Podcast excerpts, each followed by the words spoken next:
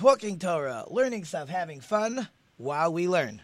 If you'd like to contact us, you can call the show at 844 999 9249.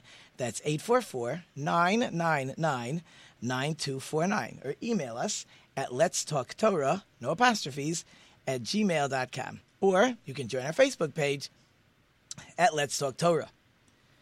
The holiday season is now behind us. We've had uh, many weeks with Rosh Hashanah, the uh, holiest day of the year, the Judgment Day, Yom Kippur, the Sukkot holiday, the Simchat Torah holiday, where we all had lots of fun running around, dancing, a great time.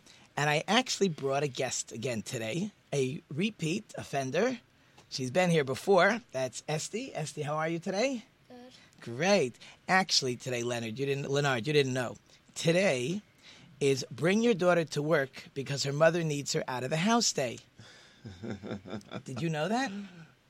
That's just one of these holidays that comes up. It's uh, pretty long, and I'm sure there's good um, uh, ways of saying it shorter, but uh, this is what today is.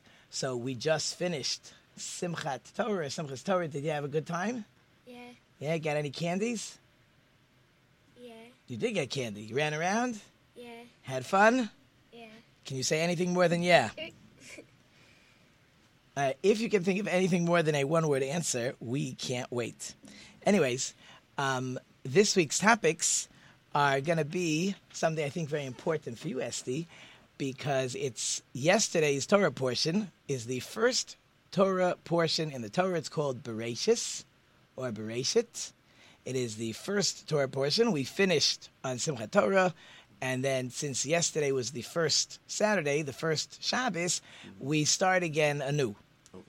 Well, in school, every week you try to learn the Torah portion, but you didn't have school last week, so you missed out on a whole Torah portion. But don't worry, I am here to inform and teach you. Are you ready? You can say yes again. Excellent. Okay.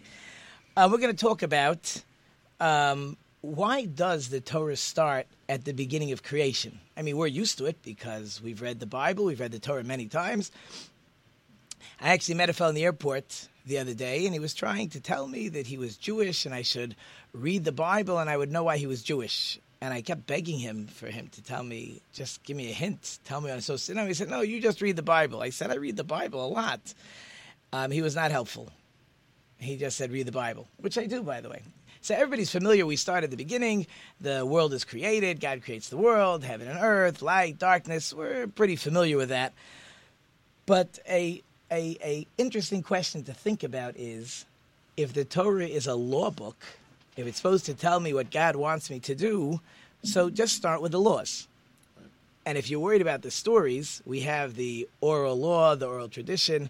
We have other ways of learning stories. We don't even, I mean, for those who have read the Bible, the Torah, there's not very many details in this creation light, darkness, heaven, earth, sun, moon, stars, plants, trees, animals, fish, birds, people. I mean, I still didn't get too much information there. Right. Water uh, separates with land. So, anyways, I'm not getting a lot of information. So, we're going to talk. That's one thing we're going to spend a lot of time talking about. You ever heard this question before? No. Ah, we got something else different than a yes. Okay, excellent. With that, we're also going to talk about the Jewish claim to the land of Israel we're going to try to get into what happened each day of creation. And um, of course, before we start, I'd like to say hello to Jake, who's behind the glass today. I think I got a hello. Hi, how are you? Great, Jake. Thank you for coming in. Greatly appreciated. Ben, we hope you feel better if you're listening. I know you do listen. Uh, ben was not able to be here, so today Leonard is going to have to banter with me, and we'll see how well prepared he is. But okay. I wanted to tell you something very interesting. I keep trying to make blogs, and Elizabeth keeps telling me that I'm the only one making blogs, so we need some other people to write. Yeah. So I sent her in a great blog this week. Okay. So uh, my daughter will help me a little bit. Okay. During the Sukkot holiday, what did our dining room table look like? Was it clean? Speaking to Mike, was it clean? Was everything set beautiful on the dining room table, or was there like other stuff? There was Lulav and Esrog. How many do you think were there? That's remember last week the palm branch, the etrog, the citron. How many were there? Do you think on the table? Just guess. Like five? Five of each. Anything else on the table? Um, don't. You don't know. Were there jackets? Were there hats? Were there books? Was it just an overall general like chaos on the table? Well, was it messy or would you sit down by the table and eat? It was messy. It was messy. That's what I need you to tell me. So this is your dining room table where everyone's supposed to be neat and clean, and everyone comes into the house, and that's uh, everything centers around the table, and we would call it a disaster. Even mommy, who loves a clean house, didn't even bother with that table, right? So let me tell you what I thought when I saw that table, because mommy likes clean or messy. Clean. Very clean, right? You turn around, what happens to your stuff if you don't clean up? It goes in the garbage. It goes in the garbage. I say, there you have it. So, so I thought of the following beautiful story. I did write it up as a blog. As soon as Elizabeth puts it up, it will be up there. But here's the story. I believe the story takes place in Persia. I know it's somewhere in the Middle East. It's an old story. There was a couple, a husband and wife, a little bit older, no children, for many years, maybe married 20 years, and they were getting ready for the Passover holiday. And as always, the wife is a little sad. There's no children around in the house, and the in those areas, the Passover seder is not just like on a table. There's cushions and and linens and glass and china, and it's a very beautiful setup. And I guess you have to do a good balancing act because they sort of sit towards the floor on a very low table, and everything is beautiful and amazing. And they the the husband is is running the show, and his wife is listening, and she's serving, and she sighs. And the husband says, Is everything okay? And she says, You know, it'd be so nice if we had children to share the holidays with. And the husband tries to comfort her, and the meal moves along. And then there's a knock on the door. Did you ever hear this story? Yeah, Because I told you this story. right. Oh, I just told you the story. Right, very good. Excellent. So don't uh, give it away since I just told it to you. So a man knocks on the door. The wife goes, opens the door, brings the man in as a guest, sits down, offers him to eat. He eats, he hangs around. Um, after the meal, we actually pour a special cup, and it's called the Cup of Elijah. And uh, the the it's there are those who explain that Elijah visits every house and he comes in and he goes. He's like an angel. He could be everywhere at once. Okay, that's you know we're not going to worry about that so much. But anyways, at the point of the pouring of the cup of Elijah, the man stands up and he says to the couple, "Very beautiful table. I hope next year this table is one big disaster, one big mess." And he leaves. And the wife is beside herself. Why did he curse us? What did we do wrong? We we treated him so nicely. We fed him. I don't even know who he was. He came in. He left. This is what he said, and very unhappy. Fast forward, nine months later, they have a little child. Uh, get again to the Passover Seder, and the and the tables again set, beautiful and set, and crystal and china and food and wine and the cushions, and the mother's holding a baby like mothers do. And right around the end of the meal, getting ready for the cup of Elijah, again there's a knock on the door. So the mother gets now mother gets up to answer the door, and the baby grabs the tablecloth. So she gets up, he yanks or she yanks, the table just everything falls, breaks, mess, disaster. She opens the door, the man comes in, and he sees chaos. And he says, This is what I blessed you with last year. End of the story. So that's what I thought when I saw all this, I don't want to call it a mess, but almost chaos uh, on an area in the house. And I know my wife loves things to be clean and neat, and she left it all. I had a lot of children home and grandchildren. It was really very a very beautiful um, week uh, with the holidays and the children. So that's your choice. You can have, you know, meticulous. It could be clean, and sometimes you can have chaos. And I think sometimes we want chaos. Right. That was the story. I said it over good. Yeah. Excellent. I got another yes. Okay. So, um, everyone is probably familiar with the first verse, the first pasuk in the Torah. Are you familiar with it, Esty? Yeah. Go ahead. Bereshis Bar Elkim. Yeah. Four more words. Bereshis bara Elohim. That's the Hebrew. Go ahead. Bereshis bara Elohim. S. V'es. Well done. Excellent. Do you know what it means? In the beginning, Hashem created the land and the earth. Well, heaven and earth, but the order is fine. Excellent. You could take over my seat. In the beginning, God created the heaven and the earth. That's the first verse. So Rashi, who we're going to talk about today, a, a very famous, very important 11th century commentator, um, and really, really the leading commentator on the Torah, on the Bible, asks what we started talking about before. Why does the Torah, he, the question he asks is why does the Torah begin with the creation of the world, begin with the first commandment, which happens to take place in, uh, in chapter 12 in Exodus about uh, the new moon.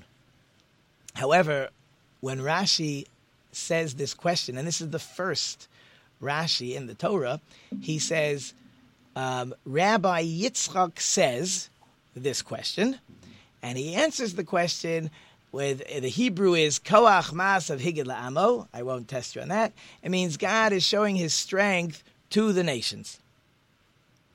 Um, I want to talk about that Rabbi Yitzchak. We're going to put him on hold, but just try to remember that we started out saying that Rabbi Yitzchak said this is Rashi quoting someone by the name of Rabbi Yitzchak. So says Rabbi Yitzchak.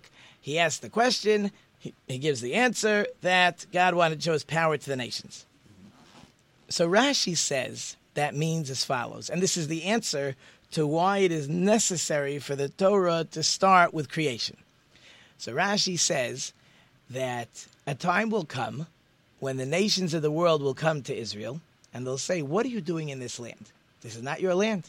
Who said you had a right to take it? You came, you conquered. Who said you had a right? I'm not sure why they don't say that to other nations throughout history who have conquered Persians, Romans, Greek.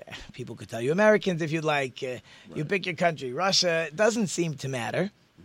For some reason, the nations of the world will say this. Welcome to the UN. But in any case, um, so therefore, the Torah says, Torah starts, God created the world. It's my world, God says. I can do with it as I please. And therefore, I gave the land to the Jewish people, and no one can have any complaints about that. So I once heard a man say, um, every time the UN gets in there and says, uh, you know, why do you have this land? You don't deserve this land. You shouldn't be living here. You don't deserve to be here. Other nations get up. Really, someone should get up and say, hello, I have a Bible here in my hand. I have a Torah in my hand. The Torah says God gave the land of Israel to the Jewish people. Now, you might say, that's a Jewish book. But there's billions of people in the world who agree with everything the Torah says. Did you know that? Billions. No, you did not know that. Okay, I'm telling you now. Very good.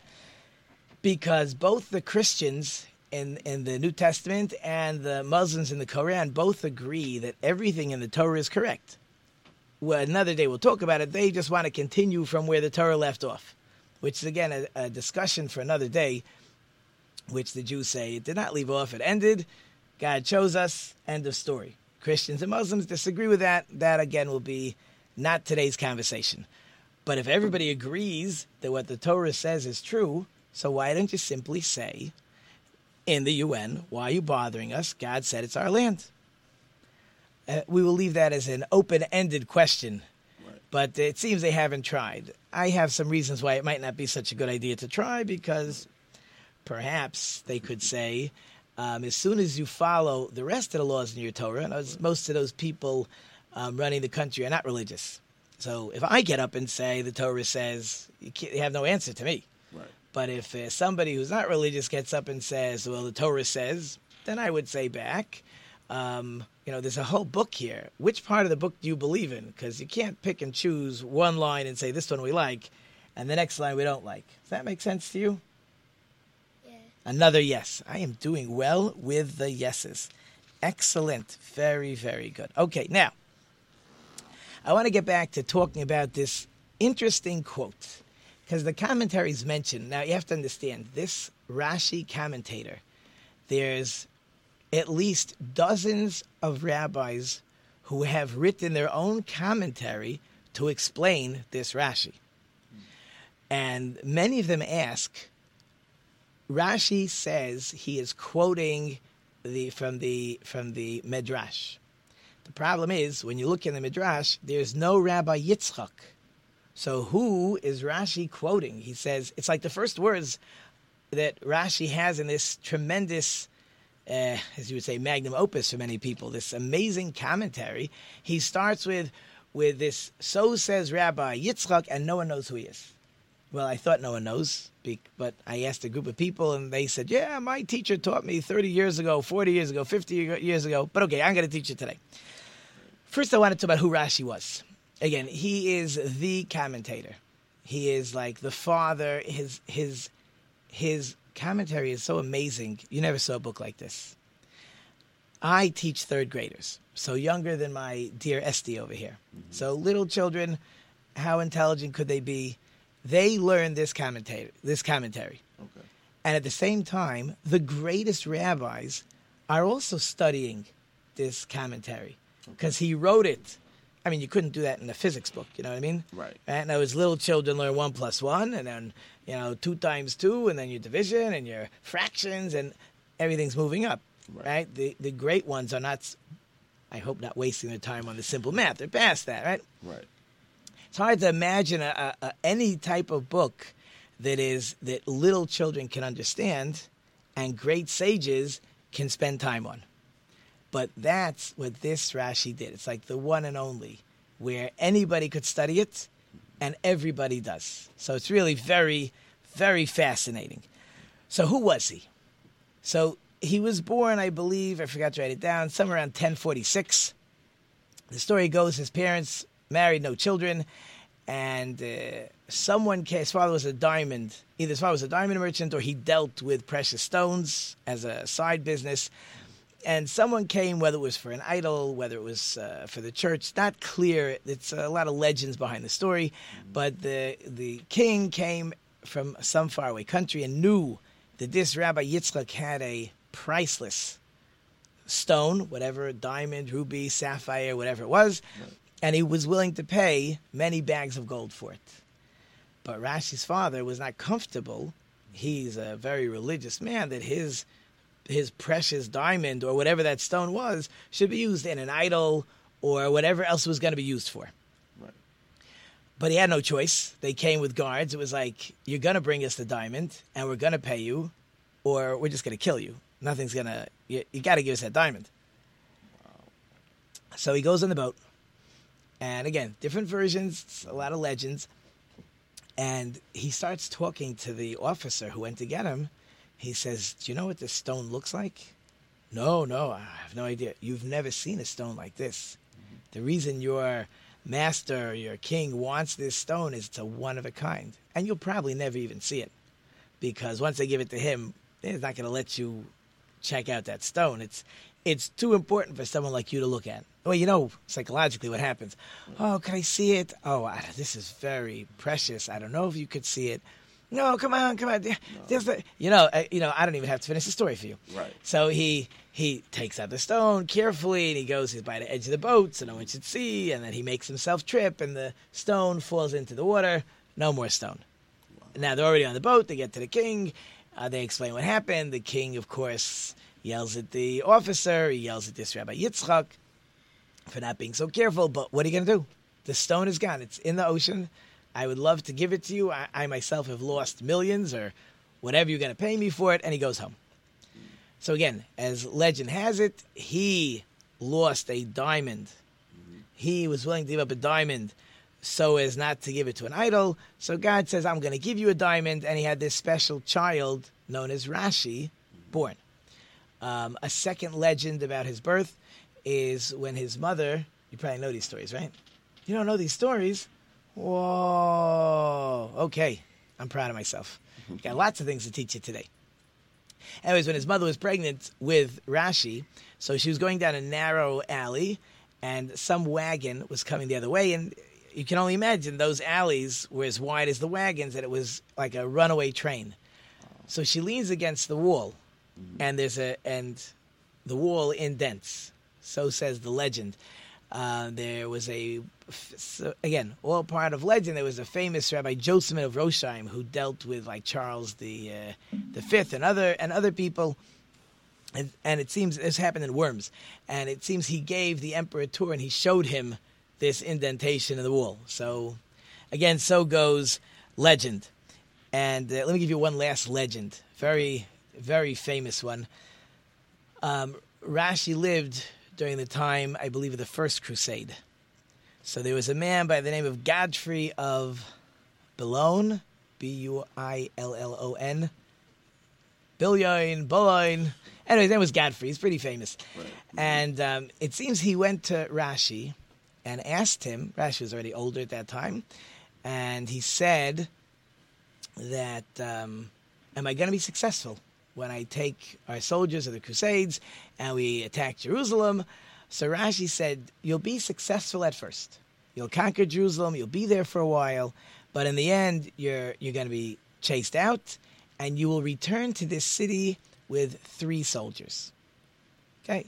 This Godfrey was not a friend of the Jews, at least from the stories that we know, and everything happens exactly like Rashi said, except that Godfrey has four soldiers with him four horsemen coming back into the city. Mm-hmm. So, like all people who lose wars, so you got it wrong.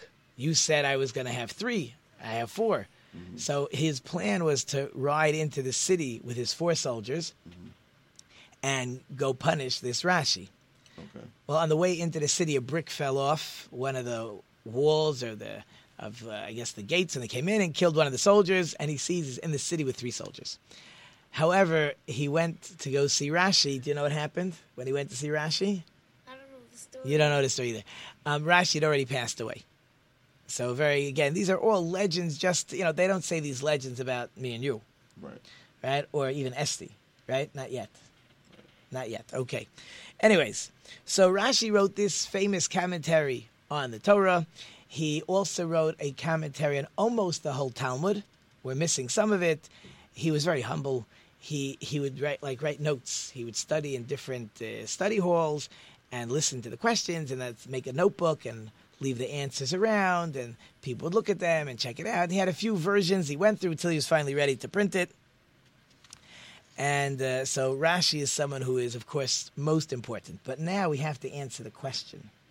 The question is, who is this person? This so says Rabbi Yitzchak that Rashi quotes in the very first Rashi. It's his father. Very good. Excellent. You were paying attention. You are excellent. I am proud. Yes.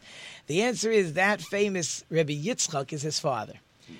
Again, according to some, his father may not have been that learned, but Rashi wanted an opportunity to honor his father. So somehow he must have gotten his father to say over this piece of uh, Midrash, and now Rashi could say, My father told me.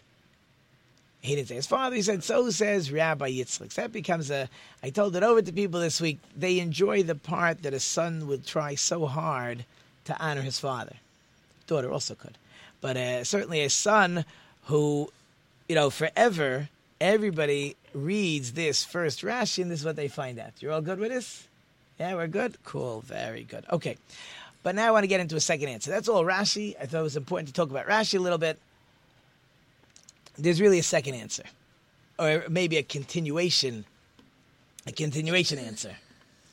Okay, and that continuation answer is that there's a lot of things happening in the Bible. Certainly in the first book, we have the world created, we have uh, Adam and Eve, we have Adam and Eve eating the fruit that they weren't allowed to eat, right?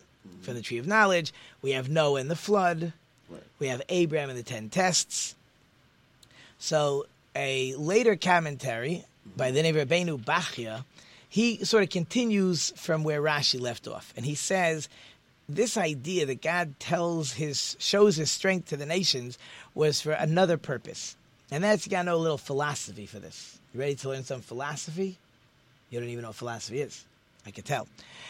Philosophers not that I, I don't know about. I know me. I'm not into philosophy. I never. Neither am I. I actually had a friend who was a philosopher. Mm-hmm. It's hard to talk to. Yeah, I think they know everything, right? Yeah, they just have a different thought process. But in any case, we're Okay. we were good friends. Okay. And I see him once every four or five years when he comes to visit. Mm-hmm. So philosophers believe that I guess if they believe there's a God, first of all, that God can't talk to you. It's impossible for a God, the way a philosopher understands a God, that a God cannot talk to a person. So if a God can't talk to a person, uh, he's not really interested, such a God, in this world. He may have set the world in motion, but could care less. He won't talk to you. If he can't talk to you, he can't tell you what he wants. If he can't tell you, if he, if that God can't tell you what he wants, well, then he can't punish you or reward you because he didn't tell you anything. Right. But we, uh, I guess pretty much everybody, um, if you believe in the Torah, you believe in God, the beginning of the Torah is teaching you that that philosophy is completely incorrect. God co- talks to people. He told Adam, don't eat from the tree, right? Right. Yeah. He gave him six laws. There's seven Noahide laws. The people didn't listen to the laws. So, the, uh, okay, Adam is punished. He has to leave the Garden of Eden. Uh, the the generation of the flood is punished because they're not listening to God, so they're going to drown. Noah is righteous. He's going to be rewarded. And God speaks to Noah and says, build the ark. And the same with Abraham. And God speaks to Abraham, and Abraham passes the test. So God promises Abraham rewards. So it comes out that the whole beginning of the Torah serves a very, very important purpose. You following? That that purpose is we need to know that God talks to people. Once we know God talks to people, He can tell us what to do. If He tells what to do, there can be reward and punishment. And if God is talking to us, and if there's reward and punishment, then God is actually paying attention and cares what's happening in this world. And all that um, is encompassed certainly in uh, in in in this in the first book of the Torah in Genesis, because it's the only way. Uh, if we wouldn't have it written down as a written Torah, even if it would be in the oral law, we, we wouldn't have a good feeling for this. I could tell you this, but I can't really prove it to you. But if it's written, everybody believes what's written. Usually, we like things that are written down. Yeah, usually. Usually, we like things that are written down. So, so therefore, specifically, oh, I'll say more than on purpose, God wanted all the all this information to be clearly written down, and by it all being clearly written down, so now we have all these things to learn. Again, it's just so important. It's worth repeating. God talks to people, the prophets, right? Adam, Noah, Abraham, others throughout history. Um, there's reward and punishment. God watches the world. He cares about the world. And again, also teaches, of course, that the world uh, was created, and this is way too philosophical, and that is that the world was created from nothing. There was just God, and He created the world, and um, I, I, I so interesting. I, I saw this next statement somewhere, and I couldn't remember where I saw it from. So I said it over, and my son-in-law remembered who actually said it, and that is. Think about this for a second. You ready? A little deep, okay, but easy. Someone famous, actually the Kotzker Rebbe, that was his name, but he was known as the Kotzker, said, "Why would I want a God that I fully understand everything He says and does?" And as if me and God are on the same level, and I get everything He wants, and there's nothing beyond my comprehension, that's not the God I want. Right. Right? I need a God that is so far and above anything I can imagine or think, and anything my thought process uh, uh, comes out with. That's a God. Right. But someone that's that we're having a conversation, that's not God. So that really leads us in, by the way, to the beginning, really, of this Torah portion. That is what was created on each day. But really, as I, I was talking to Leonard earlier, we don't really get it again, the purpose is that there was a creation and God talks to man and God cares and he rewards and he punishes, but we don't really get the ins and outs. We can, and we're not supposed to really get it. It serves its purpose. There's messages, there's lessons, which we'll talk about, some of them, whatever we can touch on today. But it's, uh, but I was even teaching this weekend. There are things about God we can't understand. That's not for me and you. And there's ways God acts, how what God does, those things, how he creates a world, how he lets the world run, what he wants me to understand from the world running, that part I could get. And the part that I could get, that's what I'm supposed to work on. You're all good with this? Because you were smiling. I don't know if you were thinking about something. You weren't thinking about anything. Okay. Esty, what was created on the first day? If you don't know, I'm asking Leonard, and I don't want it to be nervous. Darkness and light. Darkness and light. Very good. Anything else? Before you told me, in the beginning, Hashem created, God created. Bereshis Bara Elokim es Hashemayim ve'es haaretz. God created heaven and earth. Didn't you tell me that before? Yeah. But now you're telling me just light and darkness, right? Right. So are you changing your mind? No. No. So let's try again. What did God create on the first day? light and darkness. Light and dark. And what about heaven and earth? Heaven and earth was the second day. Okay, she's so smart. I, I can't I can't get anything by her. You are very good. I have to tell you the truth. This is really very debatable. There are those who say that heaven and earth were also created on the first day. And there are those who say no. It's like a headline. In the beginning, God created heaven and earth. Now, here's what gets involved in heaven and earth. First day, light and darkness. Second day, heaven and earth. So some do say like you. So I'm actually pretty impressed that you didn't uh, back down when I asked you two times. So that's impressive. But uh, in any case, whichever way it was, the verse at least says that heaven and earth were created, and and uh, light and darkness. Now, interesting to think about. The what day does the sun and moon come up? When do we hear about the sun and the moon? What day? Rosh No, of this of the six days of creation, which day was the sun and moon put in the right spot? Um, the fourth. Good, very good. Fourth day. So how'd you know it was? How do you know it was day and night? There's no sun or moon yet. You never thought about that, huh? Leonard, you never thought about that. Never thought I about tell you, it. these things are really hard questions. Right. So one thing is for sure: the, the the verse says that on day four we have the sun and the moon, and the whole concept of day and night, months, um, all this different stuff is all created, is all set up on day 4 And there are actually those who want to say, which I will disagree with them, of course, vehemently. That's a good word. Um, that the first few days didn't weren't 24 hour days. They could have been 100 million years each day. The only problem is the verse doesn't say that.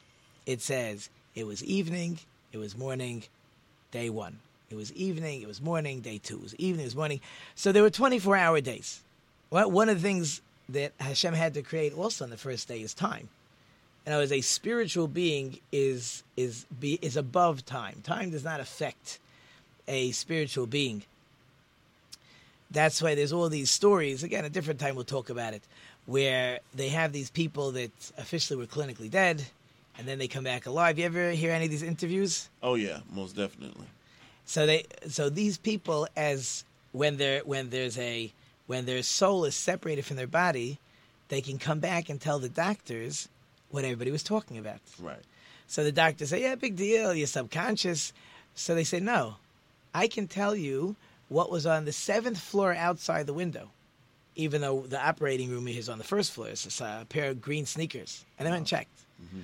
And he says, "And I can tell you that this person was in a car crash, you know, ten miles away, and was brought to the hospital. All kinds of stuff that a, a person couldn't know, but the soul." is not bound by time. So there's no beginning and end. Again, it's a little philosophical. We're not going to make ourselves nervous about it. But time was created. Right? Imagine, Leonard, if there was no time. I could talk here forever. Right. I mean, we just wouldn't end. but there is time, so we will end. time, yes. You're Thank okay God with that for if we end at some time, Esther? We're not going to stay here all day, right? Right. Right. Okay. I got another answer. Very good. Okay. So there was a different light that was created. There's a fascinating spiritual light that existed the first day. Do you know anything, Esty, about this special light? Okay. This was a light that you could see all over the world. You could see everywhere. Again, we know you can only see whatever it is, 180 yards or something, and then the curvature of the world, you can't see. This light was different. It actually says babies in a mother's stomach, the Talmud says, have this light, and they could see around the world. Its purpose being, do you know what the purpose of this light was? No. Boy, am I teaching you a lot of stuff. Wait till you get back to school. The purpose of this light was so you could observe good deeds around the world, which is a great idea. Let me see how that rabbi um, studies. Let me see how that person does this good deed. Let me see how that person brings guests into their house. A lot to learn from other yeah, people. No one was alive. Not yet. The world was created to be, which is an interesting question, by the way, Esty. Think about this. Was was man created before the trees and the water and the? If he would have been, it would have been pretty like nothing, right? Like what's he supposed to do? Nothing is set up. Right. So God set it up that when Adam, when man was created, the world was ready for him. So everything has to be in place first, and then, and then Hashem, God, will create man. Make sense to you or not? Yeah. Makes sense. Excellent. However, God said, know, there was a purpose to this light. But God said that, you know what else you could do with his light? You know what else you could do? Yeah. You could observe a famous bank robber and see what he did. Oh, he did this, he did that, that didn't work. I'll be better next time. I'll do this. He committed this crime. So the same light has good and bad purposes.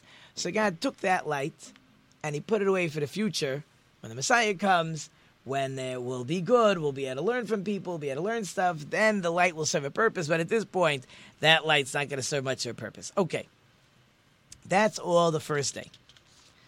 What happens um, next? Okay, we talked about all this.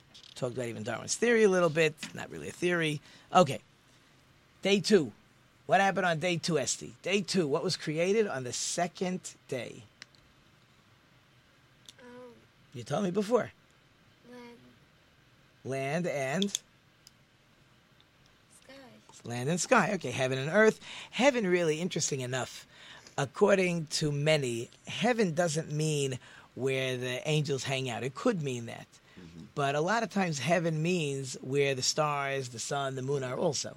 Right. What we call the sky. Right. There's really two different parts. There may be many heavens. So, yes, on the second day, first of all, the heavens and earth were separated. Right? And even the land itself, which was fully covered by water, the water is separated, and we have land mass, right? And we even have the sand was sort of given that command uh, to not let the water get by. So we have our oceans and lakes and seas and rivers.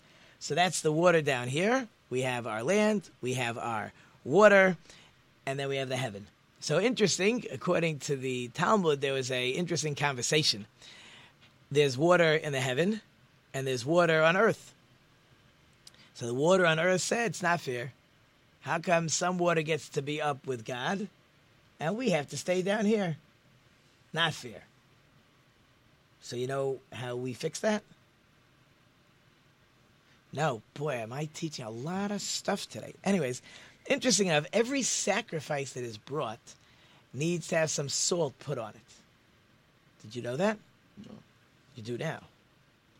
Okay, where do you get the salt from? Well, there's two places you can get salt, but one of the places you can get salt from is from the ocean. Do you know how you get salt from the ocean? You want to guess? You have to go to the ocean. and- Well, And, and, and I go to the ocean, and now what? I just I, I take a cup and I get salt. How do I get salt? No idea. So now I have to teach you science also. If you if you evaporate the water, as if you collect that water, people do it on the beach. They make like holes when you go to the beach. You dig holes and the water comes in, right? Yeah. So when you let that water evaporate, you're left with salt. I mean minerals and stuff, but salt.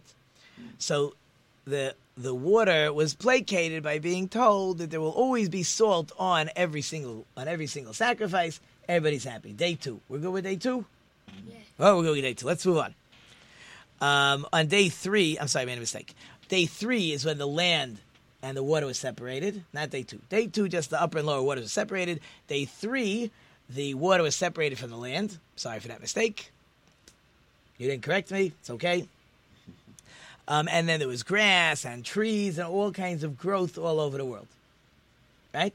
Okay, good. That's day three. Nothing so exciting. Day four is what we talked about earlier. The sun and the moon and the stars are all put in their proper place. Um, it gives us a concept of days, of weeks. Well, weeks is just a calendar thing, but months, because every time the moon um, goes through its cycle, we have a new month. Um, years, and that's going to be dependent on the, well, on the Earth going around the sun, but that's not what people thought. But they understood even then that just from where the sun was set up, that there was a yearly pattern. Mm-hmm. And that's all set up on day four. Day five, what's on day five? The birds and the fish. Good, the birds and the fish. Very good. And the birds and fish receive a blessing. Do you know what blessing they received? No. When oh, see when you shake your head, we can't hear you. The the blessing, Leonard. What blessing did the fish and the birds get on day five? I'm not sure. Okay, be fruitful and multiply. Okay. See? Which is why, interesting, there are people that have a custom, they want to get married on the day that God gave that blessing to be fruitful and multiply. So people have such a custom, which, okay, so day five in the week is, uh, is Thursday. Whether it's late Wednesday evening or, or, or Thursday afternoon before it gets dark, but people like to get married and have that good sign On a Thursday. on a Thursday. Okay. We're all good with it so far? Yeah. We are moving along quite nicely. And of course, what happens on the sixth day? Sixth day was such a packed day. The, What happens? The animals Animals. and Adam and Chava. Yeah, Adam and Chava, Adam and Eve are created on that day. So now everything's been created. Mm-hmm. Now it's time for man to show up. And it's like a double lesson. In other words, if you're deserving, then look at this whole world that was created in six days just for you, right? While if you're not so deserving, don't forget that you know bugs were created before you. Also, yeah, you know you're not so special, unless you're deserving to be special. Sounds good. Yeah. Excellent. Okay, very good. So, pretty much we've gone through so far just a teeny part of last week's Torah portion. We talked about, well, I can even get into my wrap up earlier. I'm not really ready for my wrap up, but I have other things I want to get into. But, you know, I lost out the last few weeks. So, one second. Did you learn anything today? Yeah. Okay, tell me one thing you learned. About Rabbi Yitzchak, Very good. That Rabbi Yitzchak was who? Rashi's father. was Rashi's father. Excellent. Leonard, what did we learn today? I learned that on a Thursday, people like to get married because it will mean that you become fruitful and multiply. Brandon, they want that blessing of fruitful multiply. Right. Jake, do you hear me? Yeah, I got you. Okay, a little low over there. Did you? I don't know if you're able to pay attention. You're pretty busy. Did you learn anything today? Uh, same thing as Leonard, um, about the Thursday marriage and stuff. Cool. Um, and I'll be honest, I like the word that you use It's fruitful. Not many pe- people use that. I like that word. What word did they use? Fruitful. No, that's what I use. What do people use? I don't know. I just I've never heard really someone use the word fruitful, so I'm just saying I like it. Yeah, I, so I'll tell you why. It's a it's a Hebrew. The Hebrew word for fruit is peri. Peri. A peri is a fruit, and the the language in the verse is peru, which means they should be fruitful to I guess multiply like fruit. Okay, you like that word? That's Yeah. that is good to know. I appreciate that you uh, you caught on to that point. Yeah, Okay, I'm, I'm gonna take that. I'm gonna start saying that. Not gonna lie. that works for me. Okay. Right. we have time, which is unusual usually for me, but we're going to move on with uh, some other important things. So we're almost everyone should be familiar that um, Hashem, God creates Adam and Chava, or Adam and Eve, and they're in the Garden of Eden, and they really have only one command, only one mitzvah, only one thing to do. They're in, they're in paradise, and they have one job. What is that one job, Esty? One command, one mitzvah. What can't they do? I don't know. You do know. Come on. They can't eat. They can't eat something. What can't they eat? Not kosher food. Well, yeah, but there's only fruit. You know, by the way, by the way, Um, oh, they can't eat the like one tree. Right. Do you know the name of that tree? Not what kind of fruit it was. The Tree yeah. of life. So interesting. There's two trees. Okay. The second tree is the tree of life, Okay. which it would seem since they were supposed to live forever, there would be no no reason to eat from that tree. Right. There's another tree. What's that other tree? The eights? Uh, Huh? Hadassah. Very good. Not Hadassim. Eitz Hadas. Eitz Hadas means a tree of knowledge. So there's two trees. There's the tree of knowledge and there's the tree of life. Okay. So as long as you're living forever, which was the original plan, Right. so as long as you're living forever, so um, you don't need a tree of life.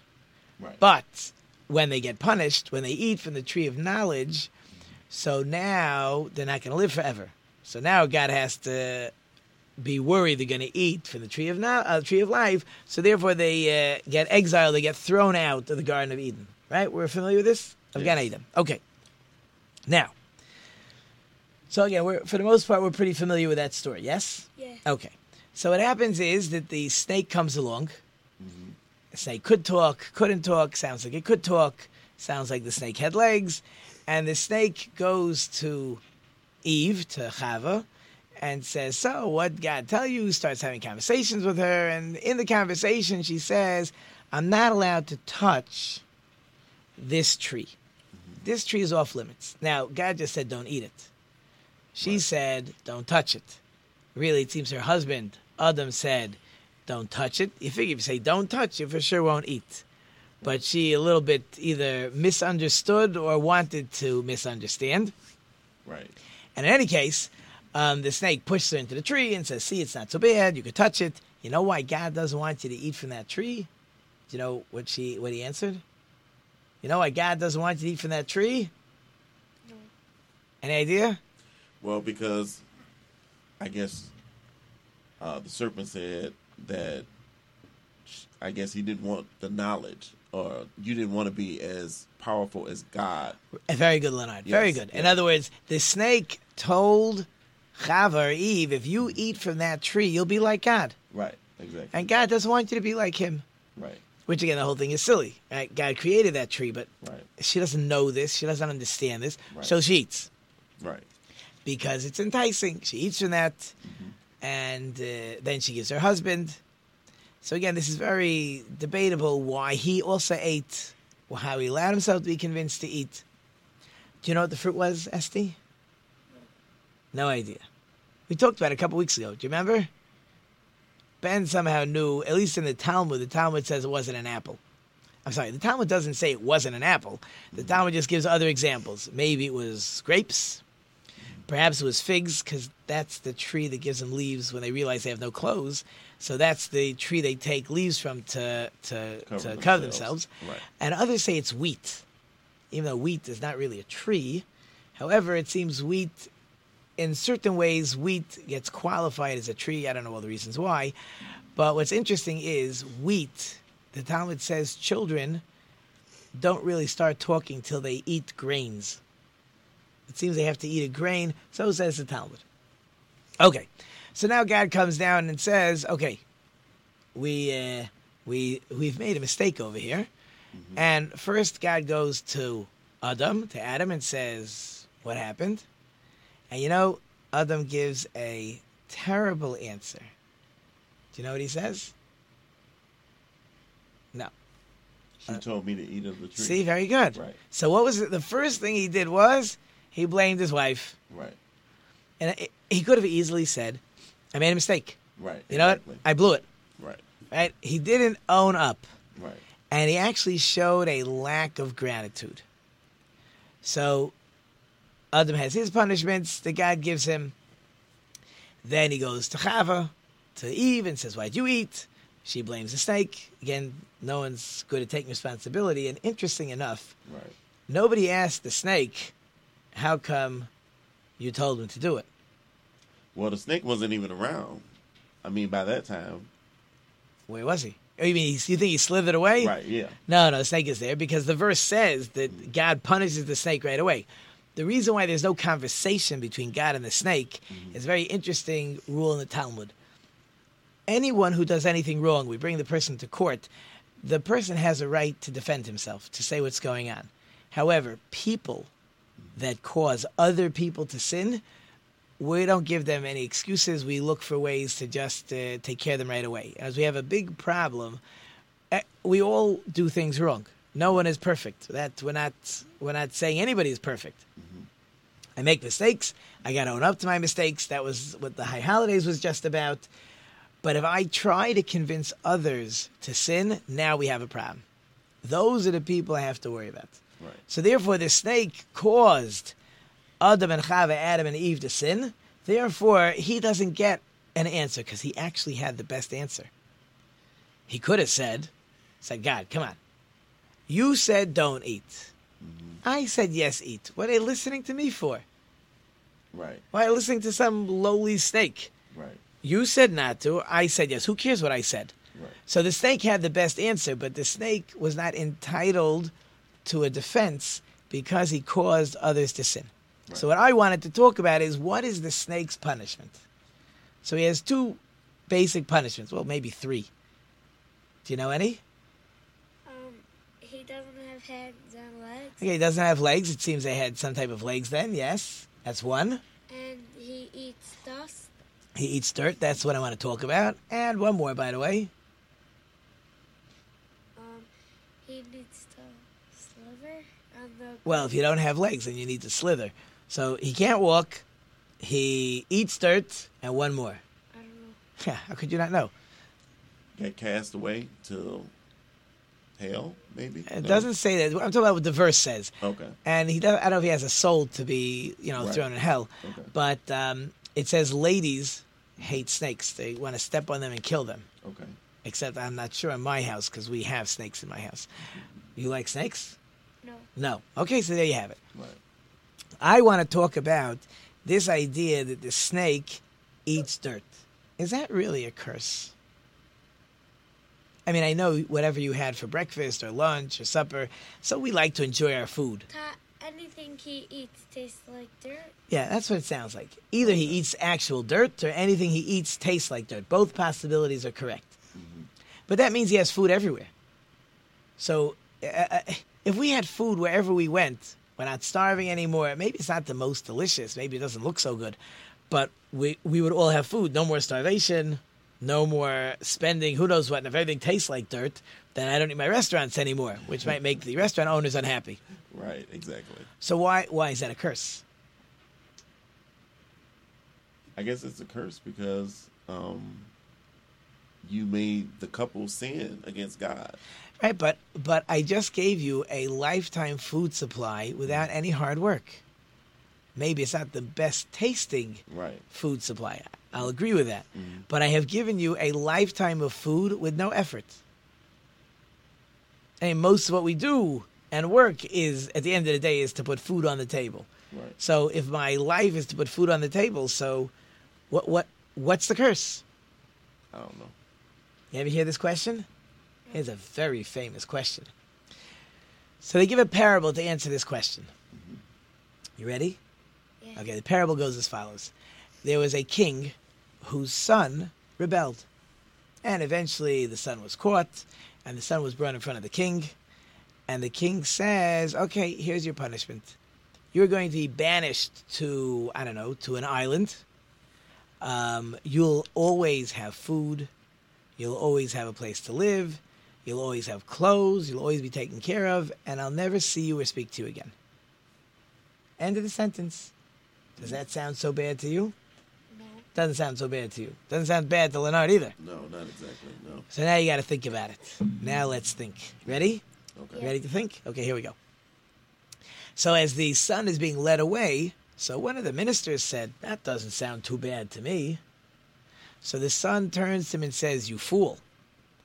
My punishment is that I can never, ever talk to my father again.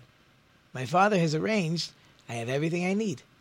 I can never, ever talk to him. He doesn't want to talk to me. He will never talk to me. So this snake's punishment is God says, I never ever want you to pray to me. I never want you to talk to me. You have no needs. You are done. We want a connection to God. A par- uh, children want a connection to their parents. Right. Right? Exactly.